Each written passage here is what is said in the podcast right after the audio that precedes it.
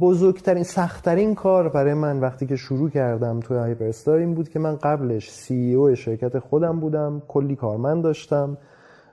کسی بالا سرم نبود که بهم بخواد بگه این مسیر رو باید بری این کارو باید بکنی اون کارو باید بکنی.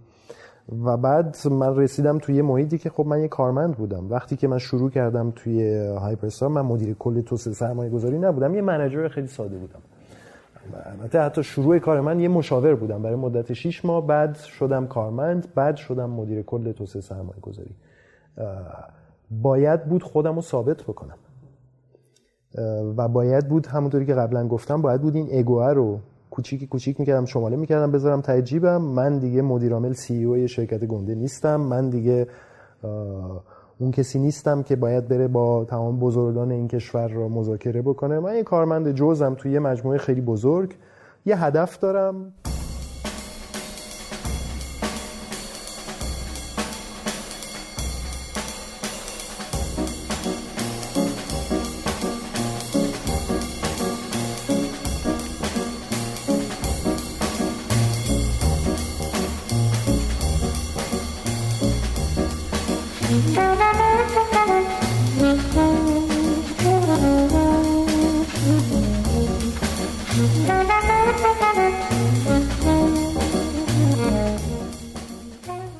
سلام به همه. به قسمت پنجم از فصل سه پادکست ده صبح پادکستی در حوزه مدیریت کارآفرینی و استارتاپ خوش اومدین. من امید اخوان.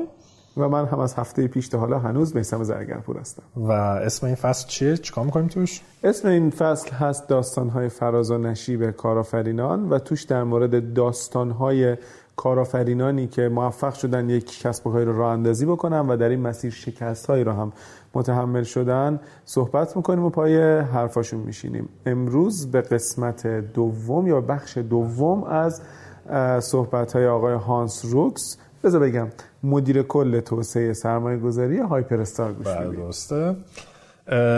بعدی هن اگه قسمت اول گوش نکردین گوش بدین چون داستان زندگی ایشون از 17 18 سالگی تا تقریبا فکر کنم هایپرستار رو توی قسمت گذشته گفتن این قسمت خیلی راجع به سبک زندگیشون راجع به حالا انگیزه هاشون چه شکلی خودش رو سرپا نگه میداره چه آره. شکلی فکر می‌کنه آدمی که این شکلی انقدر شکست خورده چه شکلی هنوز می‌تونه سرپا باشه چه شکلی هنوز انرژی داره و کسی که یک کارآفرین ذاتی بوده چه شکلی الان داره کار کارمندی انجام میده و خیلی هم خوشحال صحبت اصلا معنی شکست رو هانس بر من شخصا عوض کرد و اوایل این قسمت یعنی اوایل این بخش راجبش ازش می‌پرسیم و برامون توضیح میده که اون شکست رو اصلا چی می‌بینه و تعریفش از شکست چیه.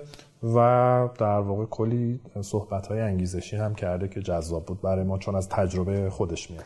و البته اگر که محتوای تکمیلی و مصاحبه های پشت صحنه و عکس های پشت صحنه در مورد هانس می‌خواید می‌تونید به پادکست به اینستاگرام پادکست به نشانی ادساین تنیم پادکست مراجعه بکنید و اونجا در موردش بیشتر ببینید و بدونید. همین دیگه. گوش میدیم به صحبت های هانس.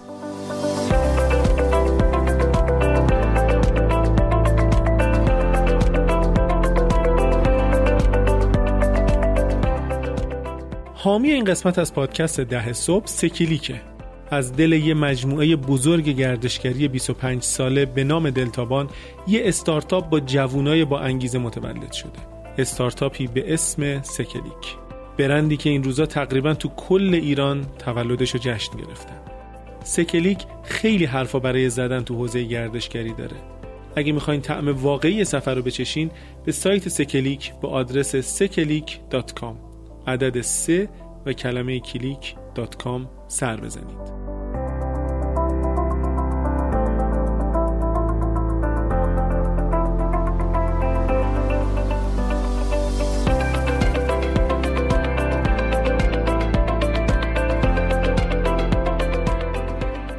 سلام به پادکست ده صبح خوش اومدید. اینجا فصل سوم پادکسته و ما در حال مصاحبه با آقای هانس روکس هستیم. مهمون محترممون که سمتشون طولانی بود یادم نمیاد. امید حفظه. مدیر کل توسعه سرمایه گذاری هایپر استار توسعه سرمایه گذاری در حال حاضر در حال حاضر. بسیار بسیار قصه جذابی داشتن. من پیشنهاد می‌کنم که هم همین جایی که این رو میشنوید مسلما قسمت اول را گوش بکنید قبلش حتما و بعد این قسمت رو بشنوید. قصه بسیار جذاب و سینمایی بود. آره من پیشنهاد نمی‌کنم واقعا توصیه می‌کنم. حتما واقعا خب اسم این فصل ما هم داستان های فراز و نشیب کارآفرینانه و واقعا فراز و نشیب رو توی زندگی فراز و نشیب نبود یعنی معنی فراز و نشیب خود عوض. شد. بعد از این و خیلی داستانه حالا برای ماها جالبه ولی خب هانس واقعا خیلی تو زندگیش اذیت شده احتمالا و خب تیکه های خوبی داشته. نه اذیت نبود. خب من تجربه داشتم. چند تا چیز بگم که ما اولا که فکر کنم تو قسمت قبلم گفتیم یه خود نویز داریم چون تو استودیو نیستیم و دیگه بخشی از کارمونه تا جایی که بتونیم می‌گیریم. توی کوچه بومبستی هم هستیم ولی انقدر اتفاق توش میفته که از دم خیابون شریعتی کمتر بود. خب تو همین چیزایی که هانس داشت می‌گفت تو همین بریکی که داشتیم یکی گفتی که یک تصادفی داشتی و یه بار از یه طبقه هم دادی پایین و 27 جات شکسته. نه اون من نه اون من جوون خیلی شلوغی بودم. خیلی ریسک و دوست داشتم تو ورزش تو رانندگی توی شیطنتام شکستگی زیاد داشتم. آره 27 جام شکست ولی خب نه اصلا چیز و یه بار ضربه مغزی شد دقیقا تو یکی از این ماجراام ضربه مغزی شدم. آره از طبقه دوم تصادفی پرد شدم نپریدم. تصادفی افتادم و آره ضربه مغزی شدم. دستام شکست صورتم شکست فکم شکست. خب اینم یکم یه شیش ماه فراموشی داشتم. ولی الان دیگه تقریبا برگشته سر جاش. تو 51 سالگی فقط حالا گاو گداری بعضیا فکر می‌کنن دیوونم ولی اون عادیه. اون ربطی به اون ضربه مغزی نداره. اگر اتفاقی بیفته می‌ذارن به حساب مثلا دقیقاً دقیقاً.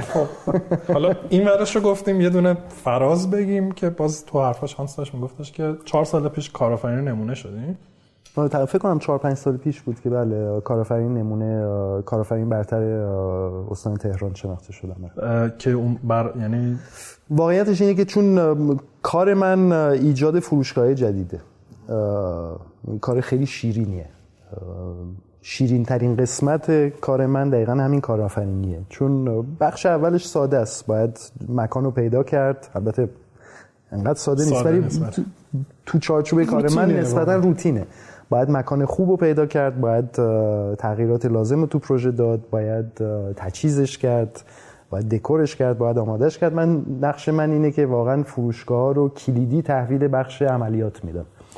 ولی شیرین ترین قسمت کار من روز افتتاحیه است. وقتی که می‌بینم که یه دفعه تو یه فروشگاه به صورت مستقیم 400 نفر مشغول به کار میشن 400 جوون مشغول به کار میشن به صورت غیر مستقیم تمام اون چرخه تامین کننده ها فعال میشه و اون واقعا شیرین ترین بخش کار منه. من وقتی که ورود پیدا کردم به شرکت یک دونه فروشگاه داشتیم تقریبا 400 500 نفر نیرو داشتیم. اون فروشگاه باکری. فروشگاه باکری. امروز تقریبا فکر کنم باید هلوش سی تا فروشگاه داشته باشیم. توی ایران؟ تو سرتاسر کشور. و هلوش 4500 نفر نیروی مستقیم داریم.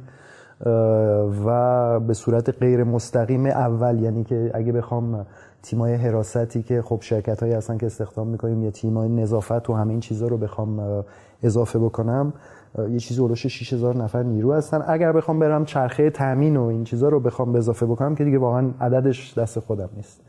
و این قسمت واقعا این اون بنزینیه که هر روز صبح میره تو باکم که منو راه اندازی بکنه. خب این الان یه دونه نشیب فراز شد یه نشیب دیگه. بریم تو قسمت قبل.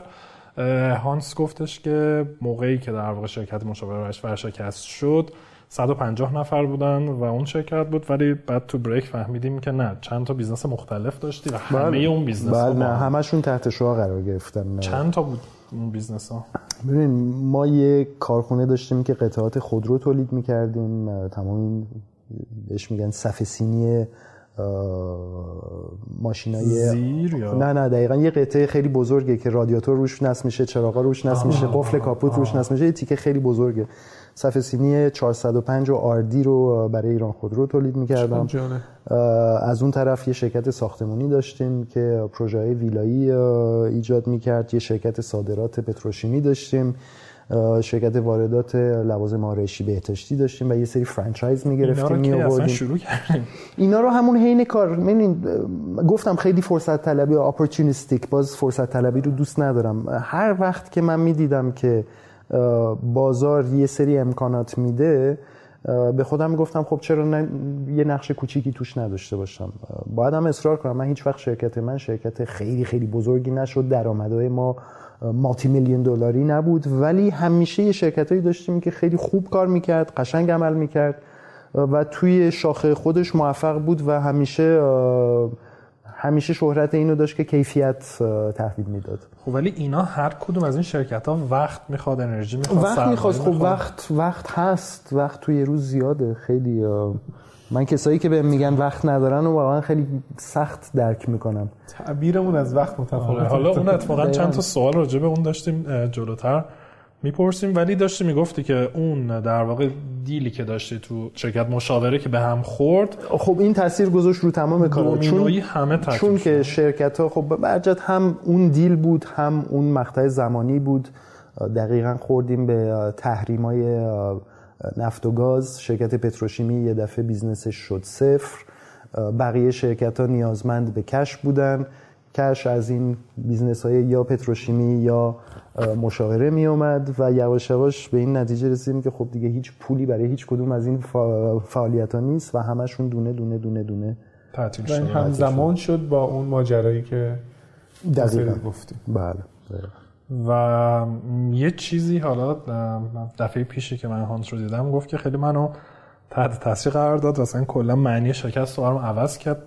داشتیم صحبت می‌کردیم راجع به شکست و بعد هانس گفتش که این چیزایی که شما بهش میگین شکست واقعا شکست نیست. نفهمیدین واقعا شکست واقعی چیه. چون خیلی وقتا حداقل حالا تو اکوسیستم استارتاپی و غیره ما وقتی میگیم شکست و فیل و اینا به حال یه استارتاپی شروع شده معمولا سرمایه گذار داره. حالا این مثلا اگه شکست می‌خوره اون پوله تموم میشه خیلی آخر دنیا نیست اتفاق عجیبی نمیفته ولی هانس اون روز داشت بر من میگفتش که خب فکر کن که مثلا تمام زندگی تمام نمی‌دونم هر چی داری پول املاک فلان همه چیت رو از دست بدی شرکت ها خیلی چیز بوده درسته؟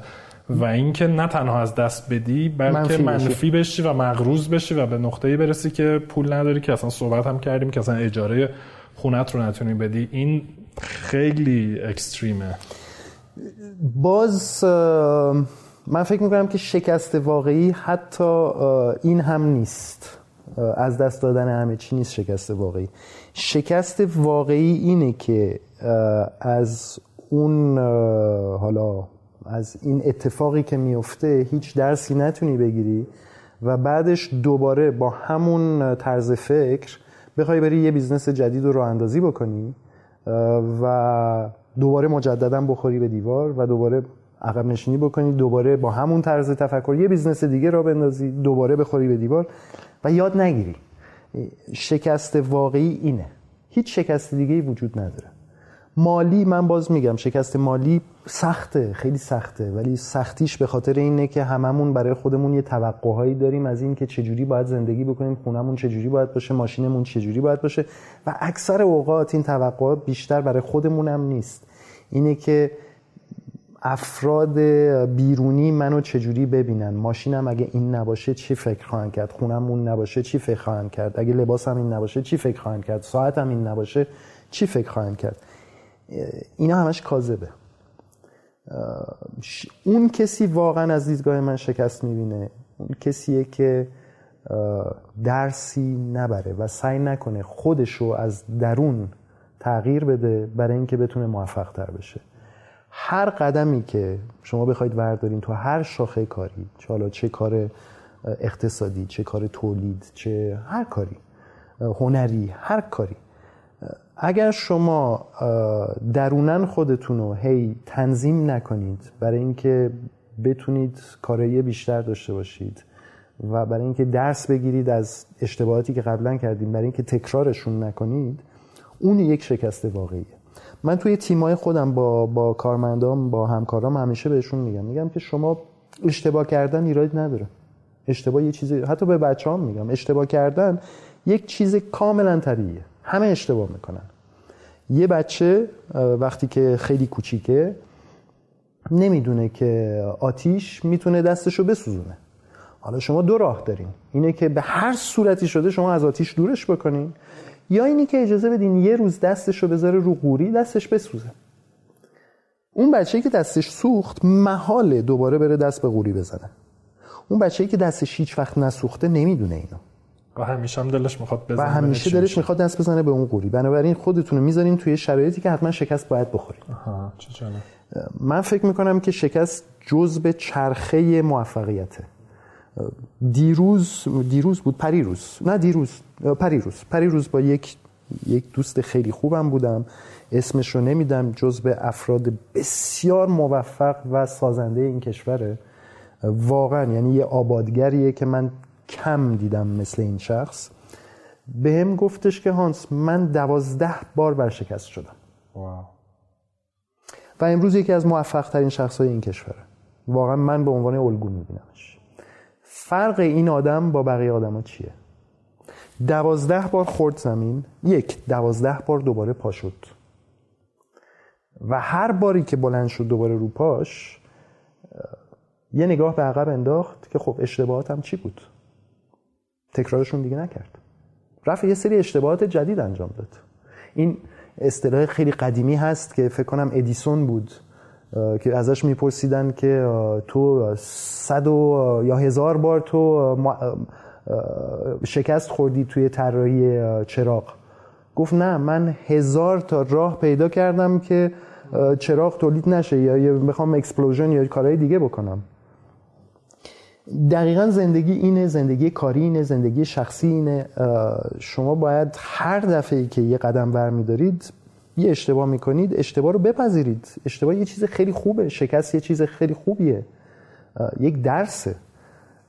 بزرگترین مشکلی که من امروز می‌بینم توی محیط کار و مخصوصا توی جوانایی که باشون ارتباط برقرار می‌کنم می‌بینم توی توی محیط ستارتاپ ها توی محیط اکسلراتور ها می‌بینم اصلا صبر ندارن.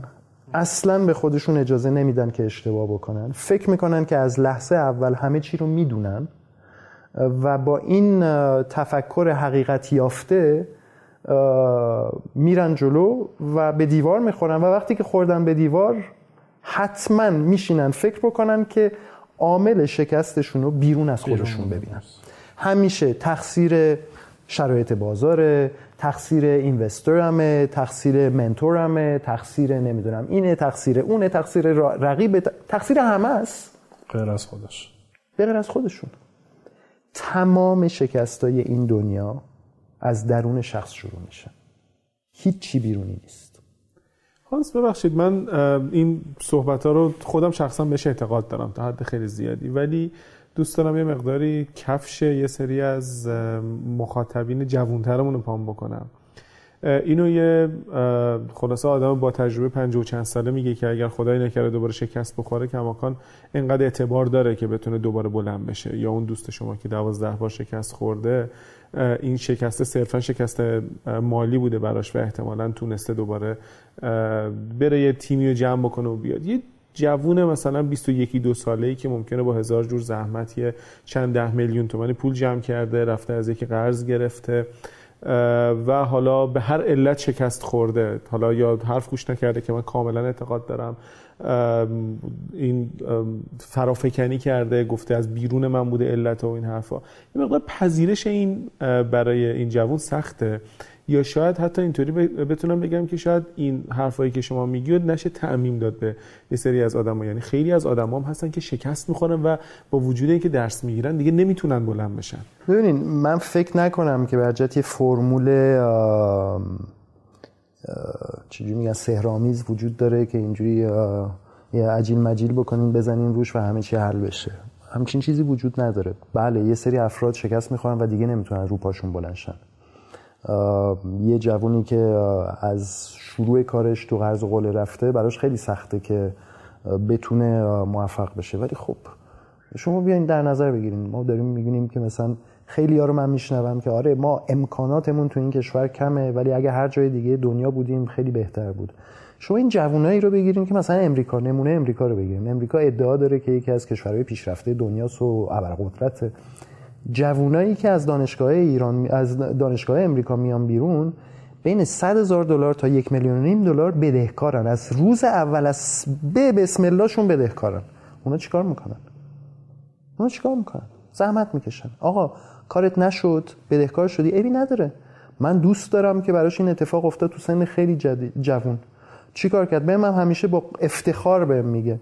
میگه رفتم پیک شدم. یه موتور گرفتم رفتم پیک شدم بعد یواش یواش دوباره این کارو کردم بعد یواش یواش دوباره اون کارو کردم تا اینکه دوباره تونست رو پاش وایسه و کار جدیدش رو ادامه بده. می‌دونین قطع امید هیچی نمیاره. باز قطع امید یه طرز فکره. شما همیشه به عنوان یه انسان حق انتخاب دارید. حق انتخاب دارید که ناامید بشید یا حق انتخاب دارید که امیدوار بشید. چیزی که باید درک کرد اینه که هر اتفاقی تو زندگیتون که میفته می‌تونید خودتون تصمیم می‌گیرید که فقط منفی رو ازش بکشید بیرون و برای خودتون نگه دارید یا اینی که مثبتش رو بکشید بیرون برای خودتون نگه دارید. کار آسونی نیست. هنوز که هنوزه. من تو این سن بعد از نیم قرن عمر هنوز که هنوزه دارم رو خودم کار می‌کنم که برای هر قدمی که ور میدارم سعی کنم اون بود مفیدش رو برای خودم بردارم. انتخابه. می‌تونم فقط بدی رو ببینم. می‌تونم فقط سختی ها رو ببینم. این نیست که من زندگی من یک زندگی بینظیره و هیچ سختی نداره هیچ چالشی نداره. حتی در حال حاضری که از لحاظ شغلی موفق هستم من چالش های زندگیمو مثل همه دارم. ولی این من هستم که انتخاب می‌کنم که اتیتودم مایندستم طرز بودنم طرز ماهیتم و ماهیت مثبت بکنم یا یک ماهیت منفی. اگه ماهیتم مثبت باشه می‌دونم که با تلاش با مطالعه می‌تونم چیزای مثبت برای خودم ایجاد بکنم. ولی اگه بخوام برم توی یک طرز فکر منفی توی طرز فکری که بخوام فقط می‌دونین بگم که تقصیر این یا اون بوده یا اگه بخوام برم بگم که من که دیگه هیچی ندارم چجوری بخوام دوباره یه روز کار بکنم به هیچ نتیجه نخواهید رسید. می‌دونین مسئله اینه وقتی که براتون واضح میشه که مایندست دیفاین می‌کنه اگر می‌تونین حرکت بکنین یا یا دیگه باید تا آخر عمرتون در جا بزنین انتخابش خیلی ساده میشه. خیلی ساده. برای گفتنش البته خیلی چیزه ولی تو عمل خیلی کار سخت و پیچیده تو عمل خیلی سخته. من خود من واقعا خیلی خیلی انرژی خیلی بالایی برد برام خیلی سخت بود و باز تکرار می‌کنم من هنوز که هنوزه هر روز دارم رو خودم کار می‌کنم. این یک یه قدم یک بار این قدم رو برمیدارم بعد دیگه خیالم راحت شد کار خودم می‌کنم نیست. این یک ماراتونه. دو ماراتونه. یعنی شما هر روز صبح من من خودم یه یه, سری روتین دارم. اصلا آها روتیناتون چه سوال من بود اتفاقا؟ اولین کاری که صبح می‌کنم قبل از اینکه از تخت بلند شم اولین کاری که می‌کنم لبخند می‌زنم. شاید بی معنا باشه. ولی از لحاظ شیمیایی خیلی تاثیر می‌ذاره رو بدنتون. مغزتون میره کاملا توی یه سیستم دیگه. دومین کاری که هر روز می‌کنم لیست تمام چیزایی که براش شکر می‌خوام بکنم و به صورت چجوری میگم بلند بلند میگم که بشنومش. که بابت چی شکر گذاری دارم می‌کنم. و توی اون لیست حتی چیزایی که هنوز به دستم نیامده رو میارم. انگار که گرفتم. چون چون دارم بابتش تلاش می‌کنم. دارم هر روز دارم بابتش تلاش می‌کنم. حالا بعد من کارهای دیگه می‌کنم. من مدیتیشن می‌کنم ولی عبادت باز همون نقشو داره. شما می‌تونین یا مدیتیشن بکنین یا عبادت بکنین. من جفتش رو انجام میدم. هر روز سعی می‌کنم مطالعه بکنم. وقتی که یه سری روتینای مثبت برای خودتون ایجاد می‌کنید و دیسیپلین کافی دارید برای اینکه اون روتین رو پابرجا حفظ بکنید. من این کلمه دیسیپلین رو خیلی روش اصرار می‌خوام بکنم. همه چی تو زندگی با دیسیپلین شروع میشه. همه چی. شما هر آدم موفقی رو تو هر رشته ببینید یک دیسیپلین زندگی خیلی عجیب غریب داره. درست. صبح زود پا میشه مدام داره تلاش می‌کنه مدام داره سعی می‌کنه چیزای جدید یاد بگیره. در هیچ مقطعی فکر نمی‌کنه که بهتر از دیگران می‌دونه. در لحظه ای که شما میشینید فکر می‌کنید که من بهتر می‌فهمم تمام کانالای دریافت اطلاعاتتون رو میبندید. کور میشید. من هنوز که هنوزه تنها چیزی که تو این سن می‌دونم اینه که هیچی نمی‌دونم. و که باید هنوز همه چی رو یاد بگیرم. دیگه برای توسعه فردی پرسونال دیولپمنت چی کارا می‌کنی؟ مطالعه خیلی زیاد مطالعه خیلی آیا منتور یا کوچی داری یا داشتی؟ من یک منتور داشتم قبل از اون بحران بزرگی که بهش خوردم که اون متاسفانه دیگه درگذشت. یک آدم خیلی عجیب غریبی بود که اون اگه فکر می‌کنید که چیزی که من گفتم جالب بود سینمایی بود اون زندگیش واقعا سینمایی بود. اون چون توی چی بوده؟ اون اصلا یک فرد خیلی عجیب غریب بود و من از خیلی جالبه. خیلی هم راهنمایی business ی منو هیچ وقت نمی‌کرد. ولی attitude ش رو من متوجه شدم که بزرگترین درسی که می‌تونم ازش بگیرم اینه که attitude چجوری میشه به سخت جور نگرش و نگرش و, رفتار نگرش و رفتارم و باید سعی کنم نزدیکتر بکنم به نگرش رفتار اون. یه آدمی بود که multi-millionaire بود. یعنی چند صد میلیون یورو ثروت داشت. همه جای دنیا خونه داشت. business اش اصلا یه چیزای عجیب غریبی بود. ولی وقتی هر کسی که با این آدم برخورد می‌کرد یه آدم بسیار ساده بسیار افتاده. اصلا ثروتش رو به هیچ صورتی نشون نمی‌داد. ادعا نداشت. و همیشه هر کی تو هر لولی بود از کارگر گرفته تا یکی از بزرگترین سیاستمداران این کشور میشست جلوش حرف می‌زد یکسان باشون حرف می‌زد. هیچ وقت فکر نمی‌کرد که بالاتره یا پایینتره هیچ وقت. این اتیتود به نظر من خیلی مهمه. چجوری اصلا از این آدم وقت می‌گرفتی؟ خب من شانس داشت شانس زندگیم بود که با این آدم آشنا شدم نیاز به وقت گرفتن نداشتم. خیلی سریع رابطم با این آدم تبدیل شد به تقریبا یه رابطه خانوادگی. و خب شانس های زندگی دیگه. گفتم یه پنج درصد فاکتور شانس داریم توی هر چیزی.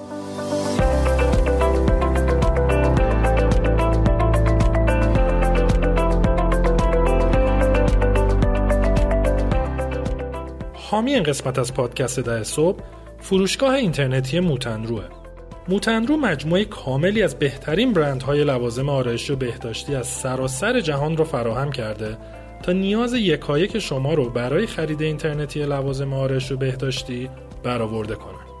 موتنرو همچنین دارای فرصت هفت روزه بازگشت کالا و ارسال سریع کالا به سراسر ایرانه. به سایت موتنرو به آدرس موتنرو.com سر بزنید m o o t a n r o o.com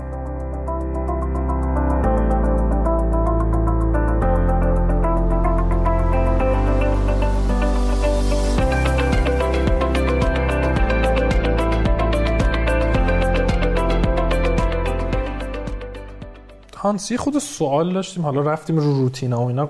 کلا صبح کی پا میشید شب تا چقدر کار می‌کنید اصولا توی فصل تابستون یکم دیسیپلینم بالاتره. سعی می‌کنم و نیم صبح پاشم که پنج ورزش برم. زمستون سخته.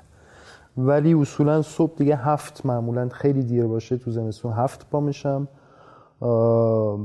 و فوری اول به بچه می‌رسم بعد میرم سر کار.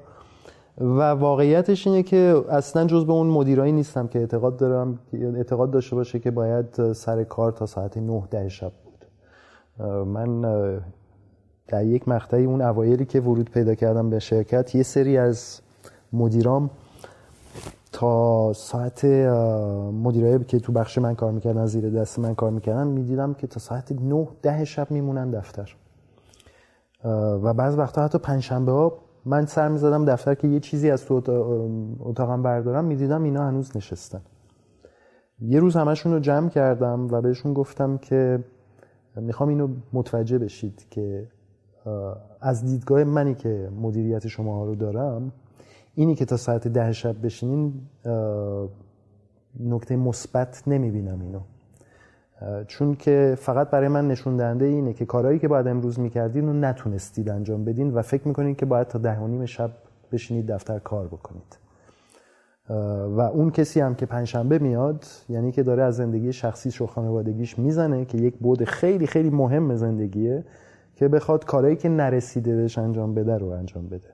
من فکر می‌کنم که یک کسی که دیسیپلین کافی داشته باشه تو چارچوب یک زمان خیلی مشخص می‌تونه کارش رو انجام بده.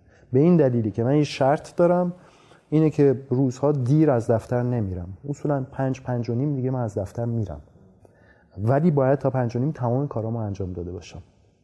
و یه شرط دیگه دارم اینه که وقتی که میرم تعطیلات سیم کارتمو می‌کشم یک دونه ایمیل چک نمی‌کنم چون وقت شخصی من وقت شخصی منه. وقت کاری من وقت کاری منه. و اگر این تعادل رو از دست بدم زندگیم میپاشه به هم میریزه. اصلا عدم تعادل یه چیز خیلی بده. همه چی تعادل می‌خواد. آخر هفته ها کار می‌کنی یا اصلا؟ نه امکان ندارم چرا مگه اینکه خب یه کیس خیلی خاص داشته باشیم. مثلا امروز صبح کمیته سرمایه گذاریمون تو دبی بود. سفر دیگه نمی‌تونیم بکنیم. خب اونجا روزای هفتهشون متفاوته. بنابراین امروز من نشستم یه جلسه داشتم. خیلی جالب. ما یه مهمون دیگر رو مصاحبه می‌کنیم 100 درصد برعکس شما خیلی هم برای اون تعجب تضاده داره خیلی جالب. من خودم خیلی مدل شما. من چیزی که هست اینه که می‌دونم که اگر بخوام کار دیگه ای بکنم باید توی چارچوب زمانی که دارم باید کار دیگه بکنم. امروز این کار رو دارم انجام میدم تا پنج زمان می‌بره. اگر بخوام کار دیگه ای بکنم از پنج پنج و نیم به بعد می‌تونم اون کار بکنم. حالا بعضی از روزا منظور این نیست که هیچ وقت تا 6 هفت نمیمونم دفتر. ولی باید یه minimum discipline با خودم داشته باشم که اون مرز رو بتونم حفظ بکنم. این کارو من قدیم نمی‌کردم. این یه چیزیه که یاد گرفتم. به مرور زمان. قبلا شب پای تلفن بودم تلفن کاری ایمیل چک می‌کردم. در حال حاضر امکان نداره که من از یک ساعتی به بعد جواب تلفن کاری بدم. محاله. و همین همین انتظار رو از مدیرا زیر دستا هم داری؟ یعنی بله.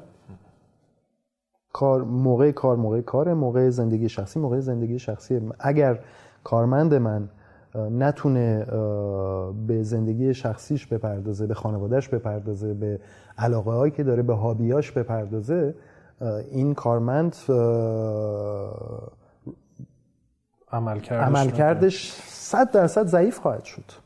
پس و این عادت از زمان هایپر استار به بعده اون موقعی که این موقعی این دیسیپلینیه که به خودم دادم وقتی که ورود هایپر استار به هایپر استار ورود پیدا کردم دیگه تا اون مقطع نشسته بودم دو سال تمام اشتباهات عملکرد گذشتم و خوب آنالیز فرصت داشتم آنالیز بکنم و یکی از نکات این بود که متوجه شدم که وقتی که می‌رسم خونه کیف کارم باید پشت در بمیره نه بیاد داخل خونه. حالا به صورت سمبولیک. کار میمونه پشت در. داخل خونه دیگه کار نیست. این آیا این روحیه یه مقدار از فرانسه میاد یا نه؟ نه فکر نکنم نه. من چون من هم دوستای فرانسویمو می‌بینم که شب اصلا همکارای فرانسویم همین الان در پستا می‌بینم شب و روز دارن کار می‌کنن. چه جالب. من توی رنو که کار می‌کردم این روحیه خیلی تو حالا شاید تو فرنگ رنو بود. خیلی اینطوری بودن که همه 56 می‌رفتن خونه و خصوصا رو مرخصی همه اینطوری یعنی رئیس من میگفتش که حالا من که خودم خیلی مرخصی می‌گرفتم اینا ولی همکارا کسی که مرخصیش کم می‌گرفت اینا واقعا می‌رفت سراغ میگه بچه مرخصی نمی‌گیری چرا این؟ مرخصی ما تو سیستم ما اجباریه. یعنی که افرادو بهشون میگیم شما این تعداد روز مرخصی دارین باید حتما مرخصیاشون رو بگیرن. بگیرن. قرار نیست که از مرخصیاشون بگذرن. مرخصیه باز یک عامل تعادله. و یک کارمندی که نتونه استراحت بکنه یک دقیقا. شخصی که نتونه به اندازه کافی بپردازه به موضوعایی که خارج از موضوع کاریش باشه محدودیت براش ایجاد می‌کنه بعدا تو کار. یه چیزی کاملا چون این. تضاده خیلی بر من عجیب بود. بعد آمریکا که کار می‌کردم کلا برعکس بود. یعنی 24/7 همه کار می‌کردن آدمایی بودن با افتخار می‌گفتم مثلا من امسال فقط یه روز مرخصی گرفتم ویکند کار شب کار مرخصی کار. این برای من دقیقا عکس موفقیت. داره. یک شخص موفق یا اون شغلش اون کارش بزرگترین محور زندگیشه و واقعا می‌خواد و واقعا لذت بهش میده و افرادی که باهاش هستن باهاش زندگی می‌کنن همونقدر لذت می‌برن از این قضیه که خودش می‌بره و در اون صورت موفقه. یا اگه بخواد 24 ساعته کار بکنه. ولی اگه یک نفر این اتیتود رو داشته باشه و بخواد 24 ساعته کار بکنه ولی مثلا اعضای خانوادهش یا دوستاش توی این طرز تفکر نباشن و لذتی از این قضیه نبرن این آدم دیگه موفق نیست. داره برای موفقیت خودش افرادی که دوست داره رو داره قربانی می‌کنه و این منطقی نیست. و بعد حالا تو وقت شخصی که حالا مقدار خوبی هست هابی خاصی داری یا برای رفع خستگی من نقاشی می‌کنم من من دوست دارم نقاشی بکنم برای. این یکی از هابیامه که خیلی و مطالعه کتاب. و این کتاب خیلی برام مهم. درسم می‌خونم. خیلی خیلی می‌دونین توی دنیای زندگی می‌کنیم که قبلا برای درس خوندن باید می‌رفتین حتما دانشگاه. امروزه با اینترنت شما 20 یعنی هر لحظه ای که دارین می‌تونین تصمیم بگیرین درس بخونین می‌تونید تصمیم بگیرین یه رشته جدید یاد بگیرین می‌تونین تصمیم بگیرید در خصوص یه موضوعی مطالعه بکنید و و حتی مدرک بگیرید من هم درس می‌خونم هم مطالعه می‌کنم همینم که نقاشی می‌کنم. و از همه چی مهمتر برای من مهمترین چیزی که تو زندگیم هست بچه همه. که وقت صرف کنم با بچه هم. اون خیلی برای من اهمیت داره. چالی. برگردی می‌خواد سراغ هایپرستار. بعد که توی هایپرستار رفتی اون موقع چند تا فروشگاه داشت؟ وقتی که من رسیدم یه دونه. یعنی الان یه دونه رو کردین سی تا. دو تای دیگه توی یعنی توی پایپ بود. در از وقتی که رسیدم یه دونه فروشگاه فعال بود دو تا فروشگاهی که باید تجهیز می‌کردم و آماده می‌کردم که اونجا ضعف های سیستمیمون رو دیدم از اینکه همه چی رو وارد می‌کردیم. از اونجا به بعدش دیگه شروع کار خودم. و تو این سالا دیگه کار دیگه ای راه ننداخته؟ این کنار هایپرستار؟ نه نه واقعیتش باز میگم این, این کار جذابیتی که امروز برام داره طوریه که حس نکردم نیاز دارم کار دیگه ای راه بندازم. پروژه تعریف کردم برای خودم. ولی اینی که تصمیم بگیرم که قدم رو بردارم که یک business جدید یا یه فعالیت جدیدی رو راه بندازم هنوز اون اون نیاز رو تو خودم هنوز به صورت خیلی اساسی لمس نکردم. و تو این ساله که های پرسا بودیم مثلا چالش های بزرگ یا اتفاق های بد ریسکا جایی بود؟ مثلا یا نامید بشی؟ چیا خیلی نه ببینین بزرگترین سختترین کار برای من وقتی که شروع کردم توی هایپرستار این بود که من قبلش سی او شرکت خودم بودم کلی کارمند داشتم. کسی بالا سرم نبود که بهم بخواد بگه این مسیر رو باید بری این کار رو باید بکنی اون کار رو باید بکنی. و بعد من رسیدم توی یه محیطی که خب من یه کارمند بودم. وقتی که من شروع کردم توی هایپرستار من مدیر کل توسعه سرمایه گذاری نبودم یه منجر خیلی ساده بودم. البته حتی شروع کار من یه مشاور بودم. برای مدت 6 ماه بعد شدم کارمند بعد شدم مدیر کل توسعه سرمایه گذاری باید بود خودم رو ثابت بکنم.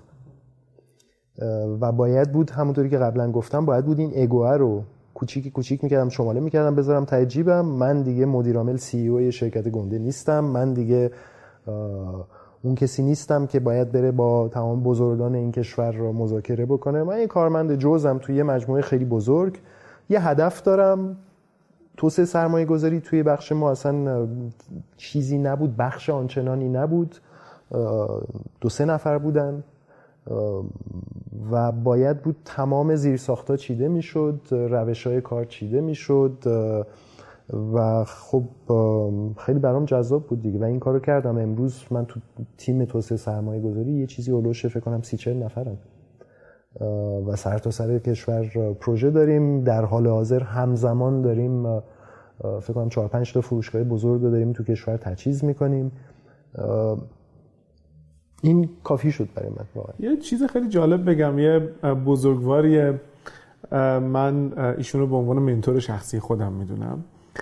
یه بار یه حرفی ایشون به من زد که الان توی صحبت های هانس هم من دیدم که تکرار شده. اونم بود که می‌گفت آدم ها وقتی خیلی رشد می‌کنن که یه سمت بالایی دارن یا یه position بالایی دارن یه جایگاه اجتماعی بالایی دارن بعد این جایگاه رو به هر علتی از دست میدن و توی فرایند برگشت به جایگاه قبلی یا به یک جایگاه جدید می‌گفت به طرز عجیبی رشد می‌کنن. الان این صحبت هایی که شد من یاد اون صحبت افتادم خیلی هم من ربطی نداشت به خاطر اینکه هیچ وقت مثلا من این شرایط رو به اون شکل تجربه نکرده بودم. خیلی خیلی جالب بود. اصلا این نگاهی که الان داریم این که من دیگه احساس نیاز نکردم به اینکه یه کاری رو اندازی بکنم یا اینکه من سی او بودم حالا الان باید کارمندی می‌کردم. این رشته خیلی رشته قشنگ و جذابی بود. چون فکر کنم که دلیلش دلیلش اینه که شما وقتی که همچین اتفاقی براتون میفته به خودتون آگاه میشید. شروع می‌کنید خودتون رو واقعا بشناسید. ضعفا و قدرتاتون رو شروع می‌کنید واقعا بسنجید. ببینید اکثر اوقات اکثریت جامعه کار می‌کنن زندگی می‌کنن درس می‌خونن میرن یا یه شغلی رو به دست میارن یا یه شرکت رو اندازی می‌کنن. به مطالعه اون رشته خیلی زمان می‌ذارن برای مطالعه اون رشته. برای اگه می‌خوان ورزش بکنن میرن تمرین می‌کنن تعلیم می‌کنن بدنسازی می‌کنن یا, یا تمرین می‌کنن که بتونن اون ورزششون رو به صورت درست انجام بدن. ولی چیزی که خیلی جالبه اینه که یک چیز خیلی خیلی خیلی مهمی رو نه تو مدرسه بهتون یاد میدن نه هیچ جا و اصولا هیچکی بهش نمی‌پردازه. اینه که هیچکی نمیاد فکر بکنه که خب من کی هستم؟ من چی هستم؟ کی هستم؟ چی واقعا نیاز دارم؟ چه کارایی واقعا از دست من برمیاد؟ محدودیتام چیه؟ قدرتام چیه؟ ضعفام چیه؟ هیچ وقت این کارو نمی‌کنیم. ما همیشه برای هر کار دیگه کلی مطالعه می‌کنیم. شما می‌خواین یه business راه بندازین business plan راه میندازین feasibility study انجام میدین P&L رو چک می‌کنین SWOT analysis می‌زنین همه چیزاشو بالا پایین می‌کنین. چرا این کارو با خودمون نمی‌کنیم؟ کاملا درست. هیچ وقت این کارو نمی‌کنیم. هیچ وقت در هیچ مرحله زندگی بهمون نش... نمیگن آقا بشین SWOT analysis خودتو انجام بده. P&L خودتو انجام بده. ضعفت کجاست؟ قدرتت کجاست؟ چه کار می‌تونی بکنی؟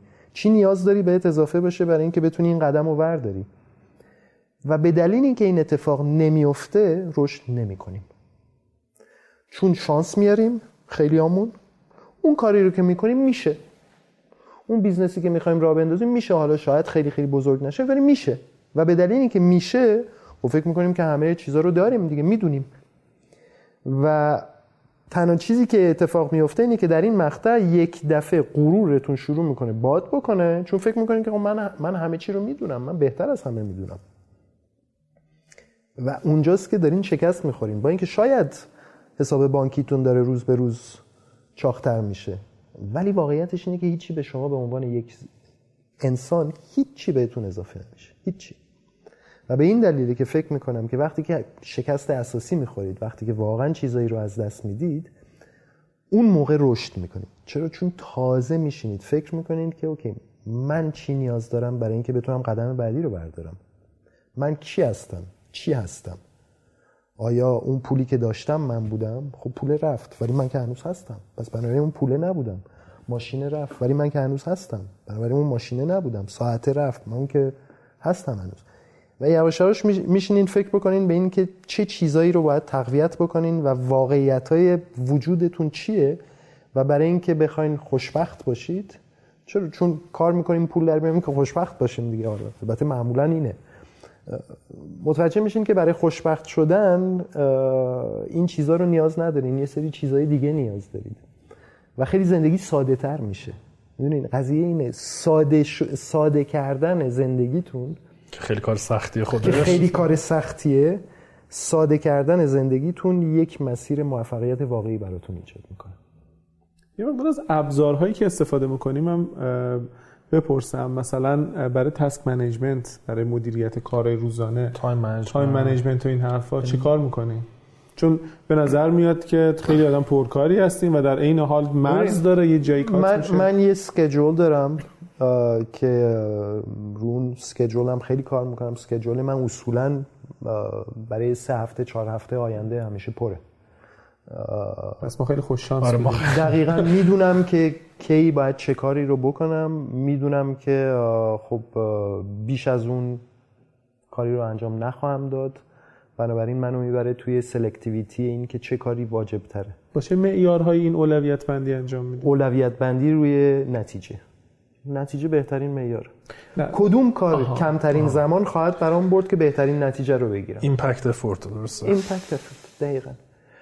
اول کارایی رو انجام میدم که می‌تونم خیلی سریع result ش رو بگیرم. اصولا معمولا عرف اینه که برعکس عمل میشه. اول میریم اون کار سخته رو انجام میدیم چون میگیم اون خیلی کار می‌بره.